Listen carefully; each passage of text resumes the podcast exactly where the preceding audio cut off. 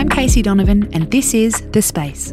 It's time to reflect on your week with one of our favourite mindfulness tips from the last seven days. So get comfy and let's do this. Are you finding it hard to get to sleep? Here's a pro tip get your friends out of your room. This is according to Shawn Stevenson, the author of the book Sleep Smarter Essential Strategies to Sleep Your Way to Better Health. He doesn't mean a mate sitting on the edge of your mattress. He's talking about the social squad we gather through our devices. Do you ever go to bed virtually alone? It's an interesting question to ask yourself. One study sponsored by mobile phone companies found that talking on the cell phone before you went to bed made it take longer to reach critical deep sleep, says Shawn. They also spent less time in a deep sleep after talking on a phone call. Another study found that turning a phone to call mode interfered with brainwave patterns linked to deep sleep. And then there's the emotional side effects.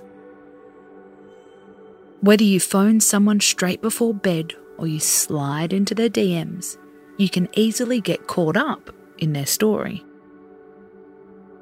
Hearing about someone else's problems can disrupt you from your sleep. So can hearing about someone's successes. Can you relate to this scenario?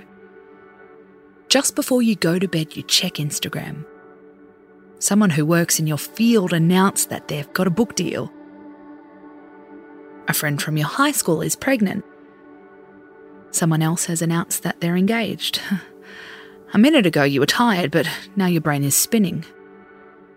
If only you hadn't checked it. That event would still have happened. That person would still be celebrating. But you wouldn't be in a comparison spiral. As Shawn says, get your friends out of your bedroom. How can you make this happen? The easiest way is to put a buffer between your last digital chat and your bedtime. Ending your day by kissing your phone goodnight and laying it on your bedside table is a surefire way to set yourself up for failure, says Shawn. Your thoughts are lingering on your last interaction on your phone and not your sleep goals. Here's a simple challenge. Tonight, don't check your phone from the moment you brush your teeth. That's not a long time. You can still scroll whilst you're brushing.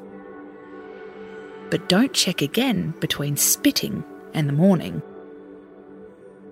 Keep your bedroom reserved for sleep and sex, says Shawn. Your friends don't need to interrupt either of those. I'm Casey Donovan, and this is The Space. Did you know we have an Instagram page just for you? Check us out at the space underscore podcast. We'll see you there. Space out.